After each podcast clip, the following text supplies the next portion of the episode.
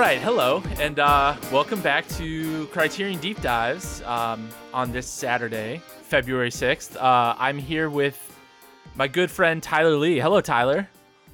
Hello, Mike and Criterion Daddy Gang. uh, how, how are you doing this evening? I'm doing well. How are you?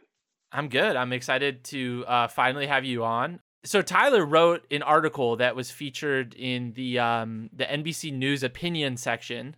Um, it's titled "Netflix's Hillbilly Elegy Turns My Community's Human Anguish into Oscar Bait." So this dominated the internet for several days. Uh, you couldn't go on Twitter without um, angry replies and people um, just retweeting it with like 20 clapping emojis. This was the talk of the town. But, anyways, Tyler wrote this op ed, which was really cool to see about Hillbilly Elegy and basically about, you know, your experience growing up and how it relates to this film and, and how you felt like um, the film maybe didn't do like the best job of portraying that. Um, and so I wanted to talk to you about that. And I also suggested, hey, let's find like another movie on the Criterion Collection that can maybe uh, talk about Appalachian culture and like some of these ideas in a more nuanced and interesting way than um, this like Oscar Beatty film. So we also found a film, um, a, a pretty well known documentary called Harlan County, USA, and we're gonna talk about that as well. Tyler, I think just to start, like, how did you first like uh, learn about the Hillbilly Elegy film and and like what inspired you to write this article? So it's it's funny. I had never read the book um, before like close to the movie had come out. I had heard like you know it, it came out in like 2016, so it was like very buzzy, especially like after the election, um, where it was like, well, what what do uh, poor white people really feel and that whole spiel. Um, but I had never read it, um, and I had heard general rumblings of like everyone back home kind of hating it. Um, but I think across the board outside of the area, it was kind of like a, uh, uh, especially like the, uh, like the the white liberal like well this is what's happening there and like we got to understand them and, and and kind of just taking it all at face value um and so i generally heard like bad critiques about it but i didn't i hadn't read it before. Have you have you read it? No i haven't read it and honestly i feel like i kind of missed the buzz around that conversation um but i totally get like i, I think I, I think like there's this idea or this thing that we've seen a thousand times of like a New York Times podcast or article of like we went to the heart of of like Ohio to like learn what Trump voters really think, and it's like like this idea of giving people all this airtime to like you know shout about all this nonsense, but um yeah right? So like trying to understand like how did this happen? Like how how did the 2016 election happen? Um hearing from people who did support Trump and voted for Trump and and so I think I, I understand why that this book was like a popular thing to um to talk about. So like you say back home, like can you can you explain to people? I mean, a lot of people that are listening to this are our friends and will know, but like can you talk a little bit about where you're from and like what what that is is in relation to the book Hillbilly Elegy? Yeah, um, so I'm from Nitro, West Virginia. Um, it's it's a it's a big hit that name Nitro. You know, like the milk stout. It's like it, it's exciting, right? It's like completely yes. Yeah. Um, it is a milk stout of a town. it's so it's like a small town. I think it's um it's a couple thousand people, so it's not like teeny tiny. Um, but you know, relatively small. Like outside of Charleston, um, which is the capital and the biggest quote unquote city. Um, in West Virginia. So it's probably like 30 minutes outside of Charleston, southern West Virginia, all that. Um, so I'm, I'm not trying to claim that I grew up in the uh, in the minefields with the black lung by any means, um, but it, it's still you know relatively uh, exposed. And it's funny uh, watching Harlan County. It was I, I told you this via text, but like I I kind of got like a weird like flashback of oh I forgot I learned about this because you know you have a whole like year of your history classes in like middle school or whatever are about uh, this, your state. And so we had West Virginia history, and so much of it was tied in with the the whole experience of, of mines and and strikes and labor unions and, and stuff like that. So Harlan County, much better depiction of I think how Appalachians like appreciate their own history and like how they've gotten there. Or at least a more realistic depiction of of a real culture right? Like like regardless right. of the the positives or negatives because this the film isn't necessarily the rosiest picture in the world but right. um it's a documentary so. Right. And you know yeah. you, you got to give credit to the it, it, it you can't necessarily draw two stark uh comparisons between hillbilly elegy and and, and harlan county just because you know harlan county i think it was 1976 is yeah is the year yeah and I think she had spent like four years on it from what I read. So like early seventies, as compared to uh, J.D. Vance, who's the author of Hillbilly Elegy. I think he probably grew up in the late '80s, early '90s. Um, so yes. you know, it, that's a that 20 years was a big difference um, for sure.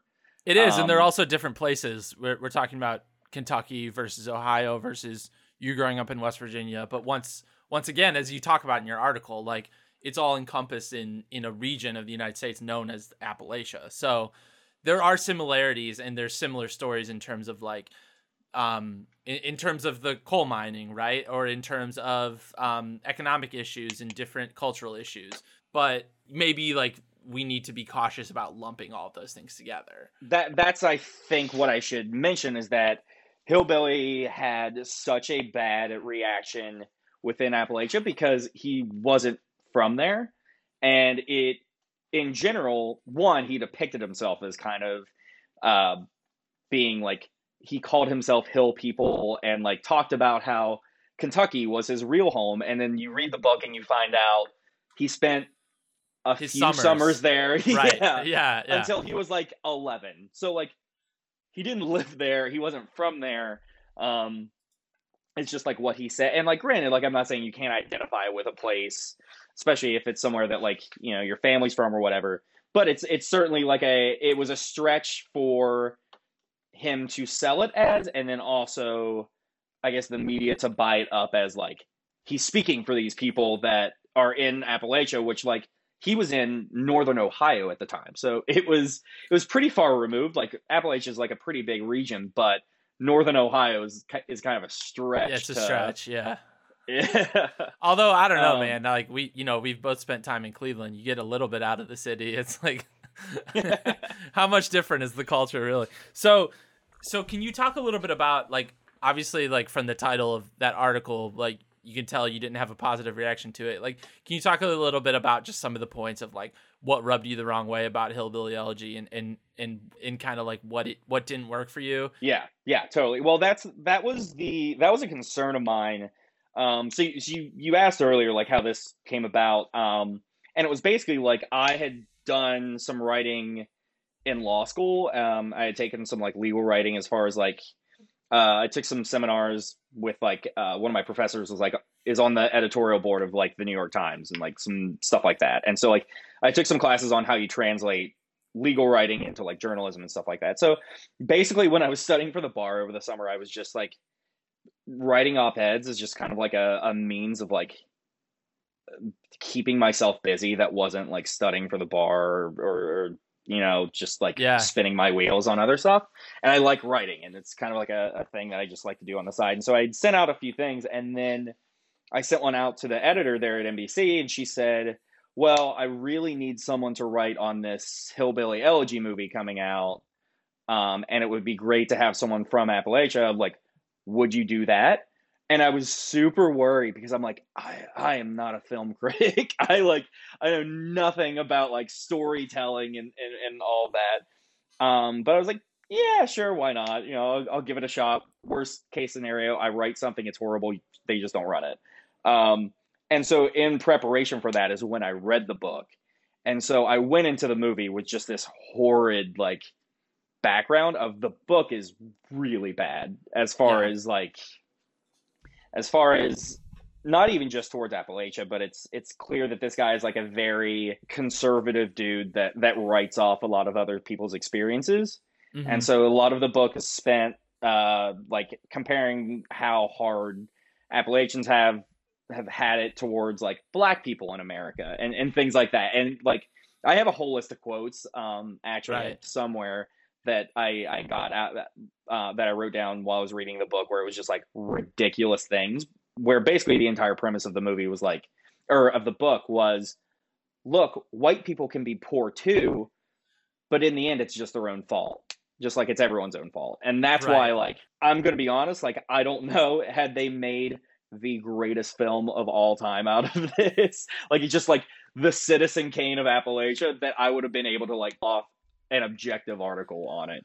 Well, here's my problem with the movie is that all of that stuff and all those topics, whether a critique or a straight up sort of like take on it, um, it's all very political and it's all very interesting in some ways. Um, but the movie, the movie, in my opinion, completely avoids even touching on that stuff. It, it's it's apolitical to a fault uh, for me. Like you see, obviously, the the central struggle in this film is that the JD Vance character's mother is um, addicted to. Um, is it heroin? She starts like she's addicted to painkillers and she ends up doing harder drugs down the road. And yeah, he has to leave. Um, he has to like come home all of a sudden from Yale to go and take care of her because she is just OD. So there's something there that is real, right? Like a problem with people in this country and especially in maybe the area that we're talking about as well as just different like economically disadvantaged areas where they where a lot of people do have a huge problem right now with like op- opiates and um and you know different drugs and and that is a real problem. Um but this movie doesn't even want to like touch on why that's an issue or it doesn't even want to touch on any of the issues or any of the reasons that people do have this like fixation on um on Appalachia. So it just it kind of takes it all for granted and takes it as an assumption and I think that that is really like a disingenuous way to touch on um what are actually like real issues, you know what I mean? That's the funny part is that I don't know how they thought they were going to be able to make a movie out of this that wasn't going to like be only streamed on like Parler or something because at the end of the day like the book has so many quotes of just saying like it was her own fault and like people just make choices and I don't know why everyone's blaming uh corporations and stuff like that. And so how do you make a movie out of those experiences while also saying like she should have just done better. Right. Um, right. Like no one that would not be consumed in mass media, and so that's why it, it felt so watered down. I think. And I think that's such a weird idea, even talking about like corporations and stuff, like in small town America, because like for me, obviously I live in a big city, but when I've been in smaller parts of the country or even like interacted with people, it's just like not as much a part of life, like thinking about like large corporations. You know, like in small town America, you have smaller businesses, you have like you have more rural communities, you have more rural workers and stuff like that. So like I don't I it, it once again like that seems out of touch on his part to even um like approach that as a topic. Um I will say that I the one thing that like I did like, or I don't know if I liked about the movie, but like one redeeming quality is I I thought Glenn Close was pretty good in this movie. Like I thought she had some nuance to her performance. Like I love Amy Adams, but she just kind of screamed and just acted crazy. Like Glenn Close, at least I thought she had this cool aspect to her character where where she seemed like a um like a bit of a caricature at first, but then like as you got to know her a little bit more and as she tried to rescue the JD Vance character you saw that she and this is what I wish there was more of like she while not blaming people around her she was like look you have to you have to be on your best behavior and you have to like work hard to have a better future for yourself. And she really like set him straight and like wouldn't let him hang out with um the friends that were getting him in trouble. And i think that like that's something that no matter where it is or what we're talking about like there's always those stories of like people in high school hanging out with the wrong crowd and literally just needing to like not get not end up getting like arrested for drugs or something you know like that's an issue everywhere so um i thought that i thought she was pretty good and like had some nuance to her um i mean she didn't have a lot to work with in terms of the script like i don't know what the hell the whole like good terminator bad terminator thing was in this movie but like um, she did her best. Um, and you know she's great. She's she's just out there still trying to get that that Oscar. Both of them, both both her and Amy Adams are just like, what do we have to do? Like, how much weight do we have to put on for a role? How crazy do we have to get? Like, just give us this Oscar. Um, so I don't blame them for you know ending up in this situation, but um, she Glenn Close was pretty good. Um, I think a big part of it is that I didn't think either of the JD Vance actors were were good at all. Like, especially I the thought older, the young one wasn't bad. Yeah, the, young one wasn't bad. The old. Yeah. the old one was was pretty rough. Like I didn't have any like empathy for him. You know, um, I'm kind of curious how many like how many people have actually watched this movie because I felt like this is like this movie came out and it was like a big like sort of uh um like articles like yours distilled into like Twitter form of just people like taking down this movie and and complaining about it. And I know for me like th- this is something that typically I would not watch. I I I basically watched it just because I knew we were going to talk about it. Um so like I don't know, do you have a sense that this is something that like people in your circle or people you know have have watched this movie? Well, that that is the funny part. So I think what happened was like the, the way that this got made, just realistically speaking, is that I read when I was I was like doing some background research on it that it was either Ron Howard or like his production company or, or whomever like bought the rights to the book like right at it, at its like height in like Right. 2017. And so you know when you buy the rights to a book that's a massive bestseller, directors are just going to assume like, oh, this will be, you know, fly to the moon successful. Um, and then what happened was since 2017, there's been a more thorough examination of what is this guy actually saying, how much of it is actually bullshit. And sorry, is this a family friendly podcast? Am I Not at all. am I gonna get bleeped? um, In fact, it's not family friendly. It's I Oh, okay. specifically tell families to avoid this podcast. Like like don't sit around with your family by the fire and just turn your radio dial to Criterion Deep Dives. I strongly advise against that. it, it goes uh, call her daddy and then Criterion Deep Dives is like most hated by moms podcast. Yes, exactly. We're here to talk about cinema.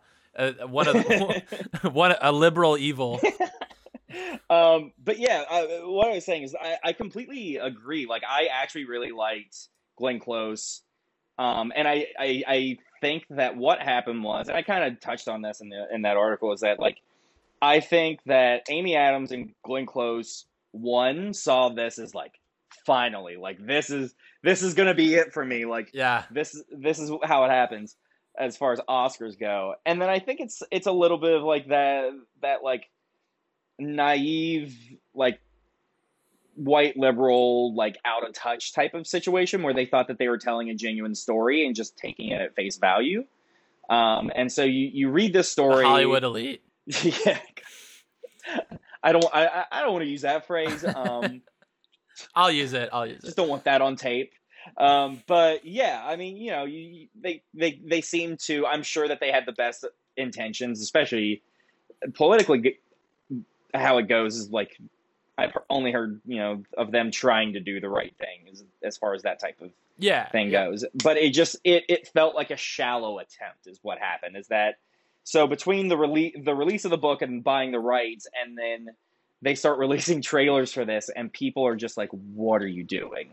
Um, and funny enough is that I didn't I didn't have early access, which it seems as though every other publication gave early access, but I didn't. so I woke up at four in the morning um, because it got released at 3 a.m. And so I woke up at four in the morning to watch it, and it had already been destroyed by the early release critics, so much so that I couldn't find it on Netflix's like front page.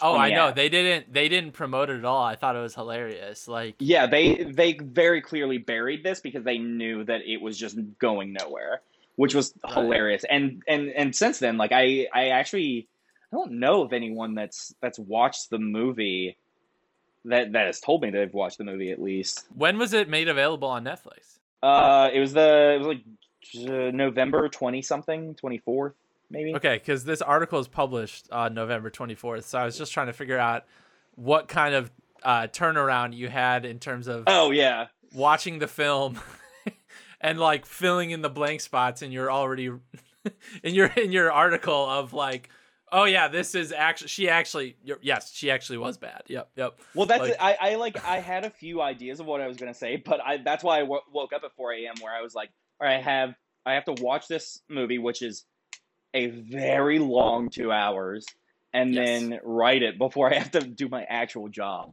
Um, yes. and that's why I got up so early. Um, and yeah, I, I, I it, it was funny. I didn't think it was going to get posted because I was just like, I think I'm just like sleep deprived, and I don't know if any of this makes sense, but no, it's a very like it. It makes sense too. I think in terms of like why they would want the article and like your your specific background and and, and it it seems like a it seems like a take that they wanted to publish somehow, and they just had to find like the right person who was who was going to articulate it for them. So. Um, Give us any West Virginian that, that can say more than four words. Is there any West Virginian in New York? Is there any?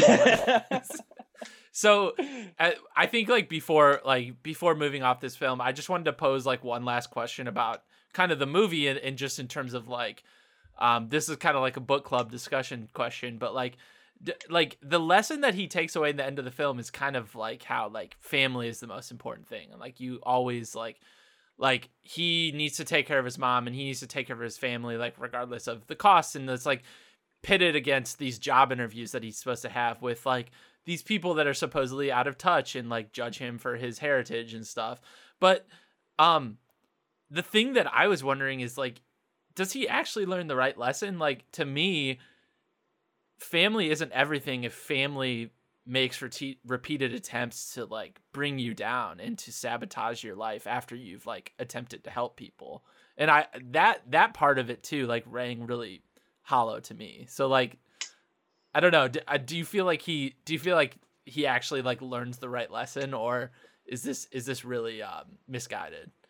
Wow, I wish I had studied in advance. Um, no, I, I, I see what you're saying, and like I, I completely agree. I think it's very much a cultural thing where like I've even had that in my own family, like not me in particular, but I've seen family members be dragged down by their family, um, and just like that like steadfast um, loyalty can be a little toxic. And I, I, I guess, yeah, I, I, I definitely agree that like he, it, it, tries to make a cut and dry lesson out of a very difficult and like nuanced situation, I guess. Um, yeah. yeah and I, to be fair, like I, I also I, look. I've also shit on the the book and the movie a lot, but I I related to a lot of the stuff as far as like when he was in law school and you know you don't know which fork to use and yeah. and people make jokes about where you're from and, and and you feel like you're in a different world and so it can be very jarring and I think what happens there is often you can have a few different reactions one of them and arguably the easiest being I guess bitter at at the situation that you're placed in and just saying like well, they're the bad people, and I guess I just learned that I just need to stick with my own people, my family, where I'm from, blah blah blah. Um, yeah. And I think that's kind of where they took that, um, and especially like him, it, it kind of gives him the moral high ground, and it kind of gives gives a like. It's also the easiest story to tell, especially like in movie form, where where you know it's easy to make the rich lawyers in at Yale the bad guys because they're they have this poor impression of people, which is just right. honestly perpetuated by things like that book. Um, so yeah, I mean, I, I, I would say my takeaway honestly is that it's I agree that he took away the wrong lesson. Um, I think my biggest problem with it is is they tried to oversimplify a very nuanced situation. I guess.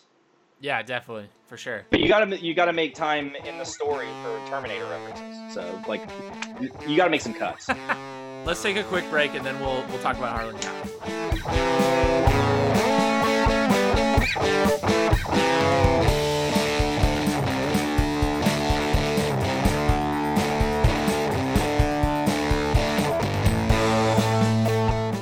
Tyler, the second film that I signed to you uh, was Harlan County, USA. Um, it's a documentary film from the from 1976. Uh, it covers events from about 1972 to 1976. Um, and it's it's a it's about uh, Harlan, Kentucky, or Harlan County, Kentucky, um, which is somewhat near you know West Virginia, but it's it's in Appalachia. It's uh it's like eastern eastern edge of Kentucky, like kind of near the Tennessee border as well. It looks like. Um, and this is a documentary about uh, uh miners strike, uh, uh coal miners going on strike, and um, everything that happens with that. So. Um, I don't remember where I first heard about this documentary, but I knew it existed, and when we were talking about this, I was like, "Oh, that might be a cool movie to check out." It's one I've been wanting to watch anyways, and I think it it kind of touches on um, some similar topics. Uh, I was not prepared for um, the I don't know how I'd put it the um, raw nature of this documentary and how intense it was. Um, I was immediately drawn in. It was I was for some reason I was thinking something a little bit older and calmer, and it is um, it's one of the more like action packed documentaries I think I've ever seen. Um, I, I think one thing I wanted to talk about first was just the the filmmaking style. You know, this is something that is shot kind of verite. I don't know the exact term, but it, it might be like cinema verite in the sense that it is like it feels very natural. There's not a lot of like formal sit down interviews in this, and there's no sort of like voiceover or any other sort of like there's no music like there is sorry there is music but it, it's not done in this sort of like dramatic way they're more as like transitional elements so everything that's happening you feel like you're right there because it's done in this way that is like very close to reality um i was curious like watching this did did this type of filmmaking style like remind you of anything in particular, whether it's like TV, movies, and did anything come to mind when you were when you started watching this? Uh, I don't, I don't really know, and it, it's funny because I was thinking about it, and honestly, the chances that I've seen at least like clips of this, like when I was younger, like in school or something, is are, are pretty high, honestly. Like, yeah, because it seems uh, at least like I I was reading a little bit about of background on it and whatnot, and it was like a fairly successful film. So um, I, I don't know if I would say that it, it reminds me of anything. Um, because like you said, like there's nothing. I, I think I really enjoyed the substance, but the format a little bit. And granted, I think this might be a little particular to me. I'm horrendous at like paying attention to movies and like following things. Um, I told I don't know if that's like, particular. I, I, don't know if it's particular to you, man. I think it's a bit of a I think it's a bit of a problem in our in society right now with uh with streaming culture. I, I think it's a thing. Yeah, I mean, like I, I will be completely honest. Like when I watch movies, I will watch like everything with explosions in it and and, and that type of thing. Very just like simplistic plots. Um, okay. so I did. I, I I won't even. I won't lie that I had a little bit of time, a hard time following it. I guess. I also I, I subtitles on everything and there weren't yeah. subtitles available in this, which I found. Were there? Yeah, there were. There were. Yeah, I watched the subtitles. Damn it! I That's... couldn't find them on the. I, I, was using like the app on my TV. They had a. They have a Criterion app for. Oh, okay. Whatever Got brand it. TV I had, and I couldn't find it. Like it just. And I looked it up, and like Criterion was like, yeah, they might not be be available on all. Yeah. Um, so I, I just assumed that there weren't any. But there are mind. some movies where I haven't been able to watch with subtitles, but this one I did watch with subtitles, and it did it did help, especially in like learning some of the people's names and stuff. You're yeah. right. It's it's really fast paced because it's it's a lot of scenes of people whether they're out in a, whether they're out on the picket line or they're in some sort of like community hall organizing and giving speeches. It's really fast paced. It's people speaking with emotion. Um, and they're they have accents as well. I mean, I didn't feel like the accents were too much of a stumbling block for me, but but they're they're fairly thick accents, so th- there is an element of just you know trying to consume all of that information, and it moves from one scene to the next really quickly. I mean, this this movie is an hour forty five minutes, and it is pretty sprawling in the not only the topics that it covers, but like the number of years and events that it that it covers. Um, it's it's it's a lot. So, um, yeah, I you know, I I think like one thing about this, uh, I was gonna say that like, did you happen to see um, a year or two ago the documentary American Factory? No. So that was this was like the Obama's first like big movie with it as like a part of their Netflix deal. Oh and yeah, yeah. I'm actually pretty sure it won Best Documentary at the Oscars, as as did uh, Harlan County in 1976. It won the oh, Oscar for Best Documentary. Um, American Factory is a movie that also uh, that takes place in Ohio at a factory um, that is owned by a Chinese company um, and they are opening a factory in Ohio, and um, a lot of Chinese workers come over, and there's like a clash of cultures, obviously, but a big part of the plot in the second half of that documentary is um, is the efforts to form a union as well as the company's efforts to put that union down. So um, it was really reminiscent of that for me. Definitely a different style, and this is something that I think I'll probably keep talking about. But like um, this movie is so. If I just told you, hey, I watched a documentary on a streaming service this weekend, like this is not what you would imagine. Like we, I do think people today watch a lot of documentaries, and there's tons of documentaries available, but they're all very sort of like.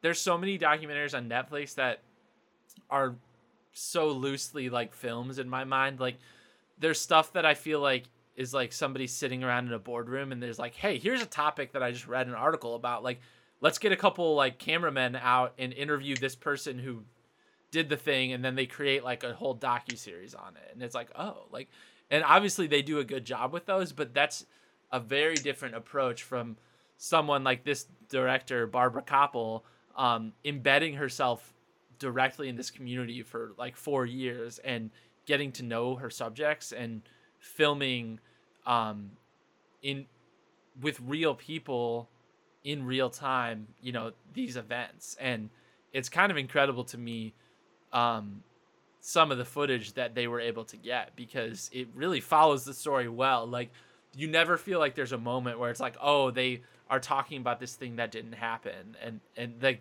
she's always there with the camera you're always seeing what's happening and that it definitely leads to some incredible footage you know yeah i mean i i think one of the like points of you know I guess magic for this this documentary is that from what I read, and then I read it as I was watching it. So I read that she didn't go in with a plan for this movie. She had she had something else planned as related to to unions. I think she was like she was interested in the transition from the prior union boss, uh, whose name I believe was Tony Boyle. Um, yeah, and he was the union president of the United Mine Workers Association from 1962 to 1972, and I I have somewhere who the next president is, um, but part of the controversy was the fact that um, there's a guy first name I'm forgetting, but his last name's Yablonski, and he was the challenger for the president in 1970, and he was unsuccessful. He lost, but later that year um, him, his wife, and his daughter were all shot dead, murdered in their house, and later Tony Boyle was convicted of this murder. They it was it was part of this sort of like union mob uh, environment that actually had him assassinated. So um, that I think was her initial interest in the project. But then this strike started, and she uh, she got involved in the in the strike. Yeah, yeah. So it was very raw in that I don't think she had a pl- well. Obviously, she didn't have a plan for it, and I think that that is like a super unique take on a documentary where you're just kind of it, it almost feels like like a wartime documentary. You know what I mean? Where where you go in and you don't know what's going to happen. You don't know what people are going to say. There's no scripting, and it could end up a variety of ways. And so I do think that that was a very cool element of like it was kind of just a timeline more than more than anything where she was just kind of following where wherever this led and she yeah. had no idea where it would um and it also you know growing up in West Virginia you we read so much about how important unions are and like how powerful they were as well as you know, it, it was kind of like a uh, like a crime family almost at, at, at certain points. And yeah. so documenting a family being murdered because they challenged a union boss is is wild. And it, it, it fits into that. Yeah, definitely. That that was a, like another movie that came to mind for me watching this was just the Irishman and, and Jimmy Hoffa and um sort of like once again thinking about unions and the the crime element of that, which I think is like an interesting thing to talk about politically and something that maybe this film leaves out. Like like if you wanted to critique this film, you could say it's a little one sided. Um, I mean, I think she picked the right side, but like, I I do think like there is an element of like there there is something to talk about about like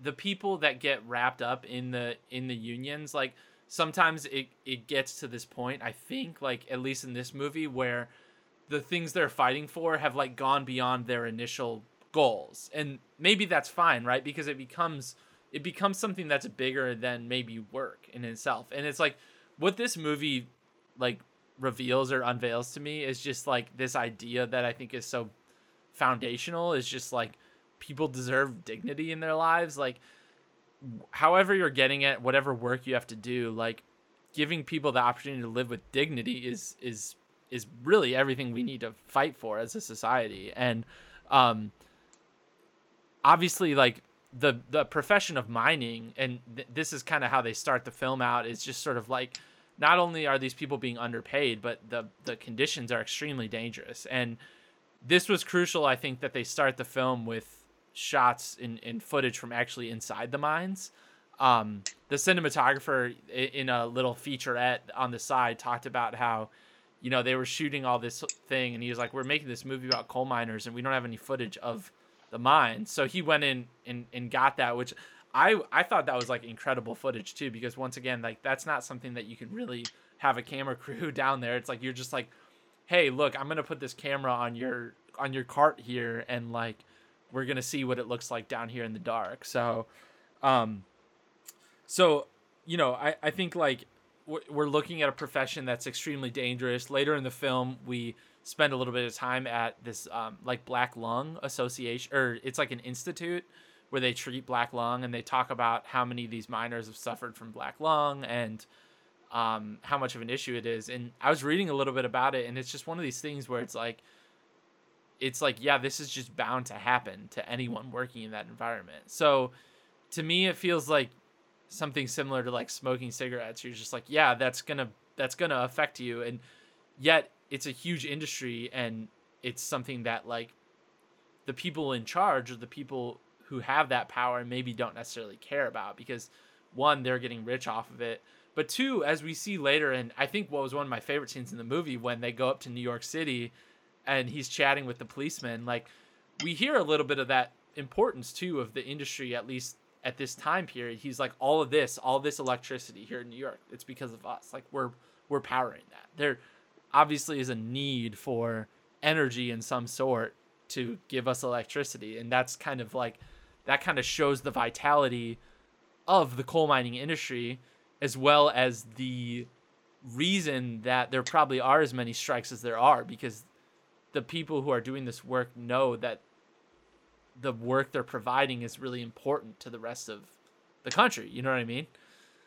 Yeah I, it's it's funny because even now I can go home and I always grew up with with the slogan is coal keeps the light on or keep okay. coal keeps the lights on. Um, and it, it, it was wild. It sounds like a wartime, like a like a loose lift sink ships or something like that. Yeah, like, yeah, yeah, yeah. I mean, there are billboards, there are bumper stickers. It's it's everywhere, and it's wild because I didn't fully appreciate it and until I moved to Ohio. Um, and I, you know, I'm out of coal area, and I realized that like the way that other people grow up with, and granted, we also had this, but like grow up with like revering cops and like firemen.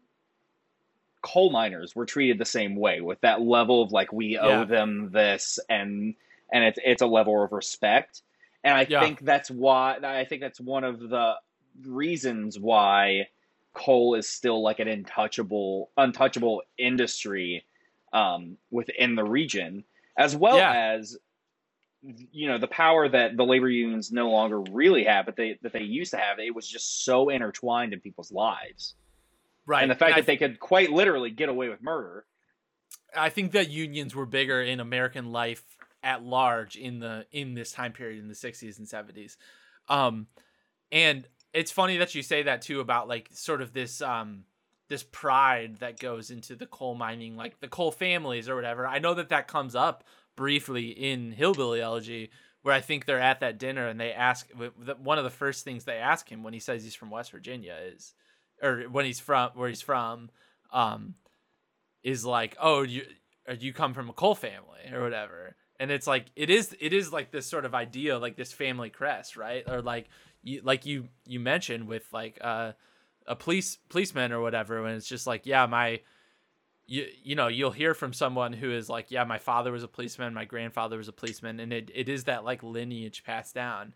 And it's so interesting too because like there's a really key scene in this movie where you actually see the sheriff of the town for the first time and like the police are notably very absent from this movie. So i do think you're right that in this community in particular like the the coal the miners are even like more important culturally maybe than the police. Like the sheriff, it's kind of shocking to see the sheriff like he he does not have the power in that situation between um what's her name Lois and the negotiation between Lois and the uh the union buster uh Basil Collins um when they're all they're basically at war like they they have a ton of gun I, once this is just like incredible footage you know what I mean they have all these cards like barricaded up. They're blocking the road, and all all of the people there um, from the union just have guns out. Just you guys aren't getting through. Like they're preventing the scabs from getting through.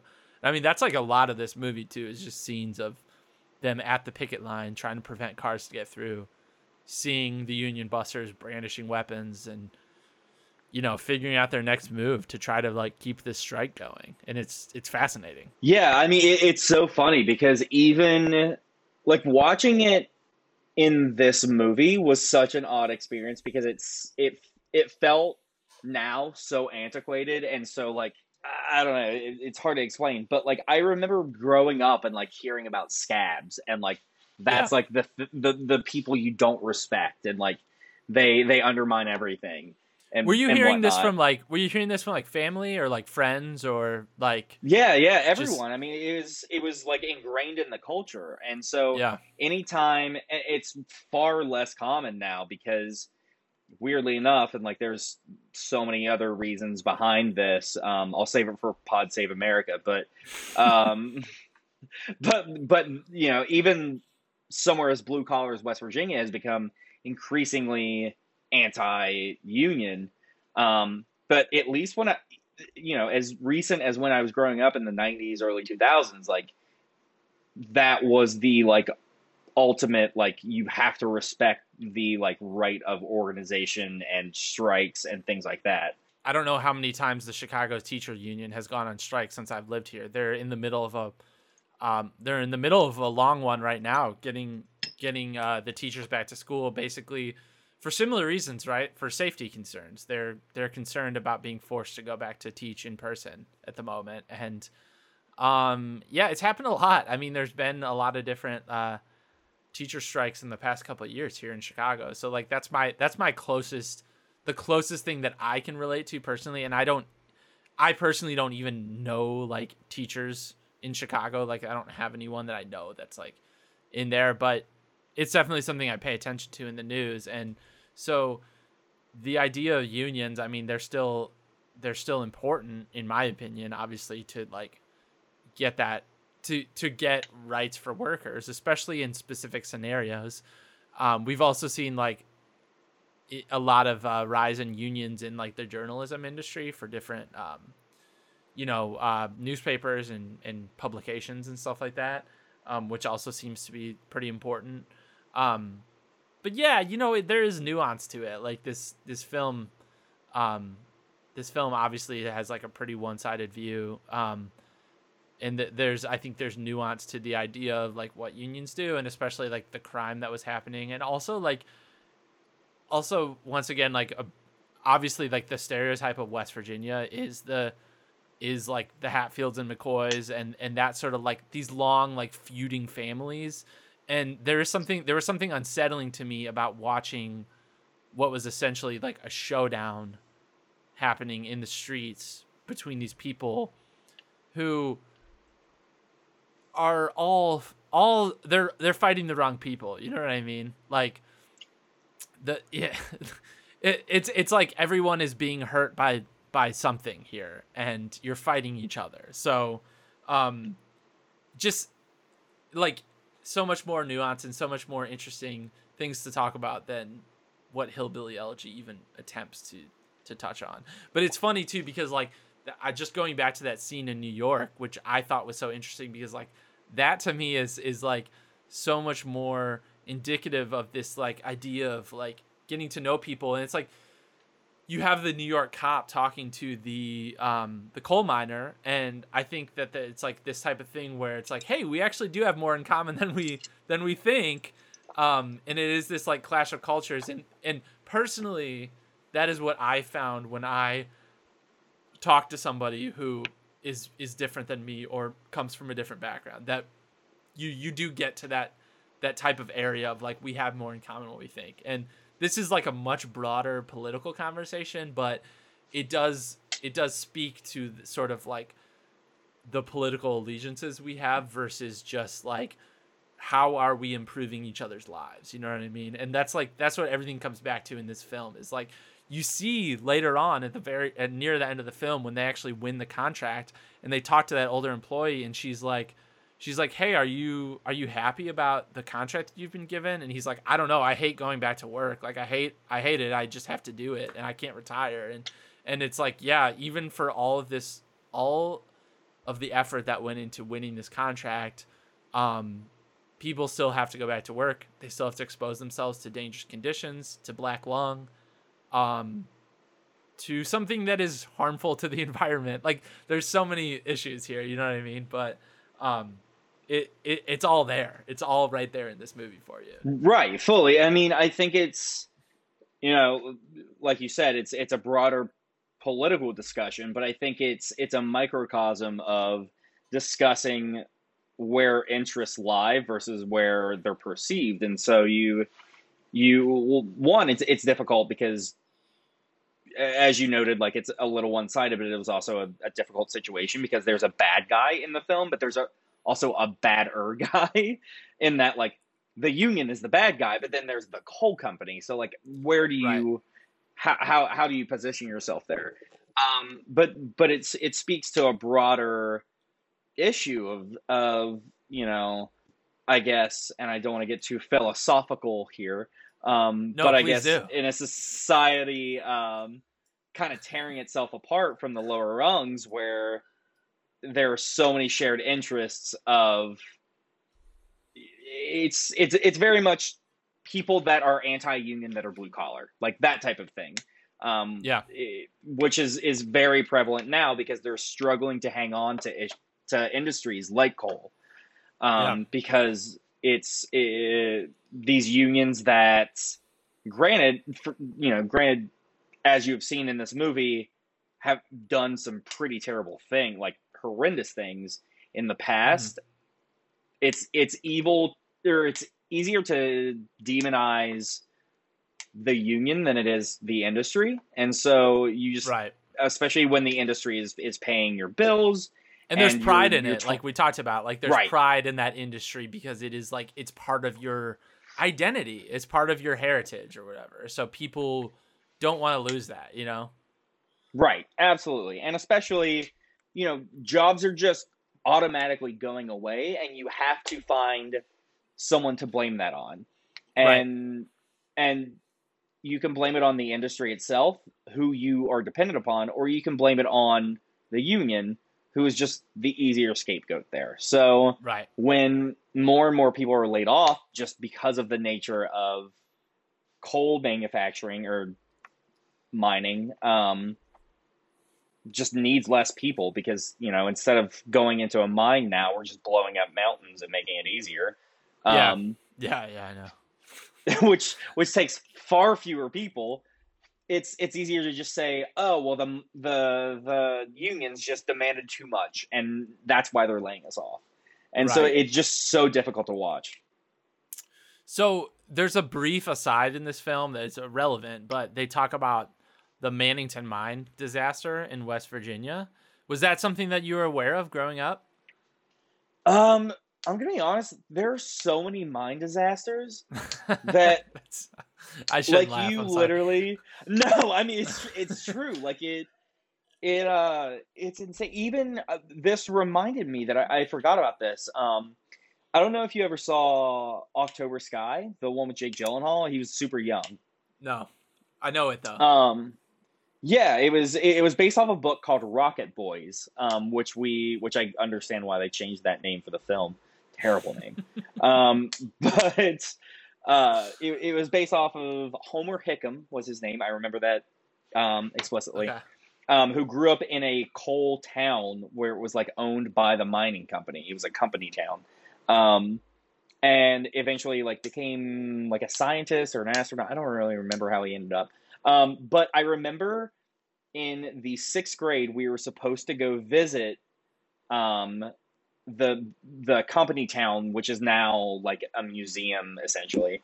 Um, and we didn't because there was a mining disaster not far from there, like the week before we were supposed to go visit it Oh wow. and it was just like such a like such a a stark reminder of like oh we like visit these company towns where these poor people were exploited and blah blah blah and then it's still you happening know, today. right I, Yeah. it's it's far less i wouldn't say far less but you know it's it still happens it's it's less frequent but i mean even i don't know if you know anything about um, the sago mine disaster but that was in i don't know if that one yeah it was in west virginia actually um basically it was it happened in the early 2010s and you know tons of people died all of that and then they found out that it was just this guy that had uh the a ceo had just like told them to just you know ignore regulations and things like that and this Yeah. guy spent like six months in jail for like a dozen people dying and yeah. and yeah. now he, he he's tried to like start a career in politics um and it's he's got a decent shot because people just have such a such a short memory but these types of disasters are just such commonplace occurrences um that people are just willing to forget them. This it sounds like uh, there were um, about 80 miners trapped. Four only four of them got out. 78 were, were trapped in this mannington mine disaster and they uh, they basically I, and i didn't quite understand the reasoning behind this but like after the initial explosion after a certain amount of time of trying to rescue people they just had to like they had to seal it out they had to seal it off or whatever so um, they had to do a second explosion, which basically guaranteed that that all these trapped miners would die. And uh, this is another point about the movie, which is really interesting to me, is that like we, we talked about the sort of lack of music, but there is music throughout, and it's actually a bunch of folk songs that were uh, maybe like um, some of these are like traditional folk melodies or like folk songs that are taken and the lyrics are altered but they actually wrote these songs like specifically for this movie and like incorporated people's names like like Tony Boyle and Yablonski and and Basil Collins and stuff like that and like talked about like we got to go up to New York City. I thought this was really cool. I mean, not only do I love um I love like folk music, like I love Bob Dylan and like he he used a lot of these melodies as well. Um but it's really it like you can be in the middle of this like really political conversation in this movie and then it like takes you back to this music and it's really emotional and i think it like it keeps things centered on that like emotional core um and they do they, they, there's a moment in this when they talk about that and they they actually they, they basically say something along the lines of like 78 miners were like killed were um like buried alive or whatever. So um you know it's it, it it it stays true to like sort of the message of these unions and in terms of like what they're fighting for you know? Yeah, I um the the music was probably like arguably my favorite part of the movie. yeah. Um because you know it, it showed some of these people singing and and actually making music themselves. Um but it felt yes real. Um and I, I I think it was important because a lot of this uh, documentaries of this type can verge on poverty porn really easily, where you're just like, you look at these people and you're like, you're living without running water. Like, this is disgusting. Like, you're just like, on there's a different world. And I think yeah. incorporating a level of they have their own culture and like they exist as real humans is is such an important part to not make it exploitative. Um, that I, I I thought was really great, honestly. Part of what keeps it from feeling that way, at least for me, is is the character, the cast of characters themselves, um, and specifically the women in this film. Um, and that's like a key part of it too. Is this, um, is what happens is a lot of the um, sisters and and spouses and mothers of these miners basically figure out like, well, there's only in their current in their current contract or something like that, they're only allowed a certain number of pickets or whatever. And they, through a, a handy piece of legal maneuvering, are like, well, it doesn't say anything about people's wives or women in general. And so the women actually form this, in some ways, maybe even stronger coalition that that fights for uh, the picket line and fights for the union. And um, a couple of the women are like standouts and they become leaders in this. There's like like I mentioned Lois before. Uh, she's um she's one of the very outspoken women. Um there's also um her name I believe is Sudie Crusenberry and she's she becomes the president of whatever Which also happens to be my drag name. yeah, right. Major inspiration from this film. Um, uh, she becomes the president of this union, but she has this she has this awesome moment where she kind of breaks up a fight and she's just like because they're talking about the, the women are becoming a little catty and talking about like you're going after my man and blah blah blah whatever she's like i don't care about my man like anybody can have him they can take him i'm she's like i'm fighting for a contract. I have two boys to raise. And everyone like starts applauding. And it's just like these these people are are are very memorable to me and i think and like have these huge outsized personalities in these moments. And i think like you see you see their humanity. It it doesn't it i never i did while i did feel bad for people i felt like inspired in some ways because i felt like they were fighting for really good things and once again for this idea of like dignity and decency like i never like we do see the one scene at the beginning with the woman uh bathing her child in in just a pot in you know lukewarm water and talking about how like the union needs to win so they can get hot running water. But um, outside of that, I don't see. I don't feel like there was a lot of that sort of like you said poverty porn. You know what I mean? Yeah, yeah, totally. And and even that, I mean, I think. Yeah, yeah, it's it's a fine line between like showing real, reality and poverty porn, but I think it's important to to show that you know this was 1976. This wasn't 1924 or something like that. Like right. there were still lots of people without running water and, and whatnot. Um, and I think it's it's important to show that.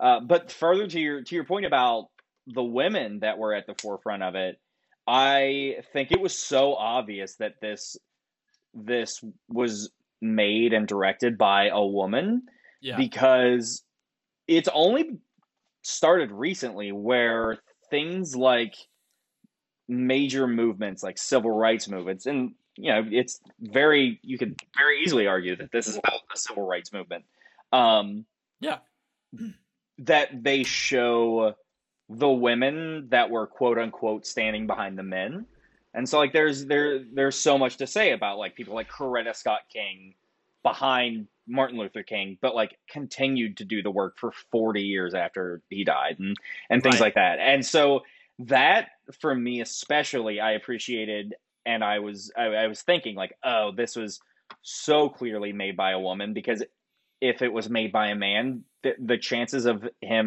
kind of just like passing by this person um that is just like well i'm not a miner but i'm a, what was her quote i'm as close as a miner as you can be yes, without being yes, one yes. yeah she's um, amazing yeah yeah um, I think that was Lois. Yeah. Yeah, I, I, I thought. Um, or no, that I was actually the Florence. I, I think that was the Florence Reese woman who wrote the "Whose Side Are You On" song, which which is played several times throughout the film, and it was oh, actually okay. it was actually like a popular folk song that was um uh, played by a lot of folk artists, like covered by a lot of folk artists. Um, I know one uh, one like famous example is Pete Seeger. And that actually brings me to another point that I wanted to talk about is sort of like this idea of history repeating itself because they reference the violence of the 30s so much and they basically had the exact same situation happen uh, 40 years e- earlier in in the 30s and that's when this woman Florence Reese wrote this song um, and they had a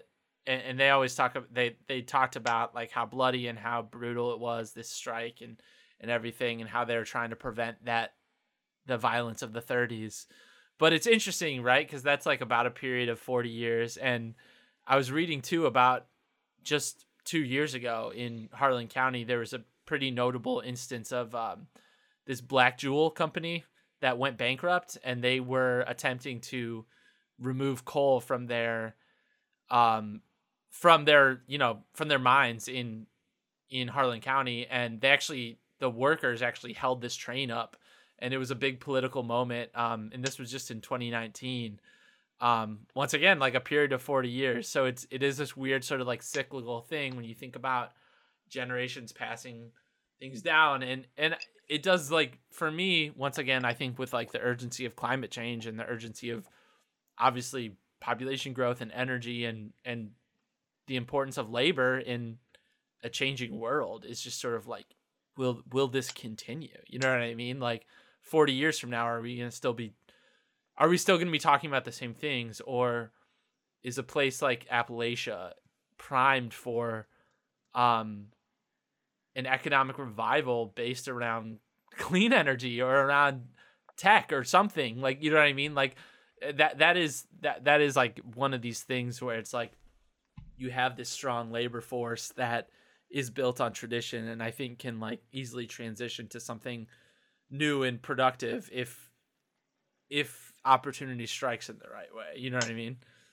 Right, completely. I mean that's and and to to the point about the 30s is it's funny because I watched this and it was interesting because I'd never like my basis of coal and coal unions and whatnot like really what we learned about in school was about the strikes in the 30s and the 40s um, like depression era because that was where you know uh, it was funny actually um, like in hillbilly elegy he talks about how offensive the word redneck is um, yeah. they prefer like hillbilly whereas in west virginia like they like kind of proudly identify as rednecks because it comes from wearing a red bandana around your neck during a pro during a strike and right. so it, it, it's sort of like a mark of pride and so like they they have no problem with that a little bit um and so right. all of my all of my like knowledge i guess is about 1930 strikes and even to your point you mentioned earlier that you you thought it was funny that the police clearly had no power here yeah. Um, which was kind of an improvement because in the 30s, the police were working for the coal companies. So yeah. all of the violence was inflicted by the police onto the strikers. And so it, it's it's almost like an improvement that it at least it's like hired thugs shooting people rather than rather than the state police. Yeah, and it seemed like in this movie, or at least the implication from the from the union um, workers was that uh, the police were working or at least in the in the pocket of Big Coal, but in this movie at least seem to be standing on the sidelines a bit. Um, right. Which is just fascinating. Like when you see this stuff play out when there is no when there's no authority. It's you know, it, it yeah. is kind of a miracle and it's interesting like one of the key things that kept coming up like reading interviews or actually seeing some some of the supplemental material for this movie as well is that like the director Barbara Barbara Kopel um, or Kopple, she talked about how she felt like having the cameras there actually helped curb the violence, um, and that she actually sometimes would just run pretend to run the cameras even if she ran out of film because she she knew that she was having an impact. But of course, she was directly involved. She gets attacked in this film, and ha- you see it on camera. So um, it's it's very raw and i think that like brings me to my final point which is just like i well i think i've mentioned this kind of already and like there's a lot of cool documentaries and stuff on like Netflix or other you know streaming services, but like I don't know if we can handle a modern a modern version of this film. Like like if like for you know by all accounts there should be a documentary this up close and personal about like the Black Lives Matter movement and um I just don't know how something like that would play because this is like this is all very real and I'm sure it felt dangerous at the time but like even today this movie feels extremely like dangerous to me um versus the idea of sitting someone down in a room and talking about events that have already happened in a documentary. You know what I mean? Just sort of like reflecting on something versus seeing it happen up close. And once again, we should mention like the kind of the resolution of this movie is that one of the one of the picketers gets killed and within the next 2 days they come to an agreement after that blood has been shed. Yeah, I think I think honestly I think one of the challenges that would prevent this from happening today is national media. Like th- this happening in 1976 would have been probably mentioned in like a sub paragraph on most newspapers and then that's like kind of it. Yeah. Whereas and, and and that doesn't carry quite as a political charge versus anything now because of national media and because of like instant coverage you're going to have like a political charge depending upon who's involved, who's on what side, whatever. I think that's a really important point because I think that like we've become like very like glued to the news over the past couple years. I know I have at least and it's easy to brush stories off, but like it's easy to brush the news off, right? Because you do become desensitized to it. But that's what I think the power is of like of of movies and of documentaries is that you can really like immerse yourself into a specific story and you can meet the people and you can really like have that story resonate with you for two hours because um, you see the people and you hear their opinions and you hear people speaking and um, i think that that is sometimes like a fault of trying to like see the bigger picture right? Like we want to focus on like presidential politics and like the senate and stuff versus like what's happening in our own backyards. And uh those stories might affect us even more and they also uh, can be extremely compelling but we're just drawn to the we're drawn to the big picture. We want to talk about we want to be hillbilly elegy right? We want to like we want to talk about how did this happen to our country and it's like well you know things happen based on the actions of individuals in real communities and that's what a movie like harlan county can can kind of show you. Right and i mean it's it's also to do with availability now. So back then like there would be five movies in a movie theater and you would pick one and you would you would watch it and if you disagreed with it you disagreed with it if you didn't you didn't like whatever but now it's it's you know if if i made a black lives matter documentary in the same vein it likely wouldn't be put in a movie theater it would be on streaming service mm. somewhere mm. and someone yeah. would have to make the deliberate choice because they have quite literally like millions, thousands, whatever options. Yeah. Yeah. And so if someone doesn't agree with it, they're just not going to watch it. Right. And so it, it, will kind of be labeled with a rudimentary, you know, it's this take or that take. A political label. agenda of some sort. Yeah. Yeah. Yeah. And so it, it just won't get circulated in all circles. It'll get circulated in, in the circles that like it. Right. Or like would would be biased towards it, but um, but now, I mean, it's it's you know even like I've I've said throughout this is that even the people that have the most interest in being pro union, I don't know, would watch a pro union documentary anymore.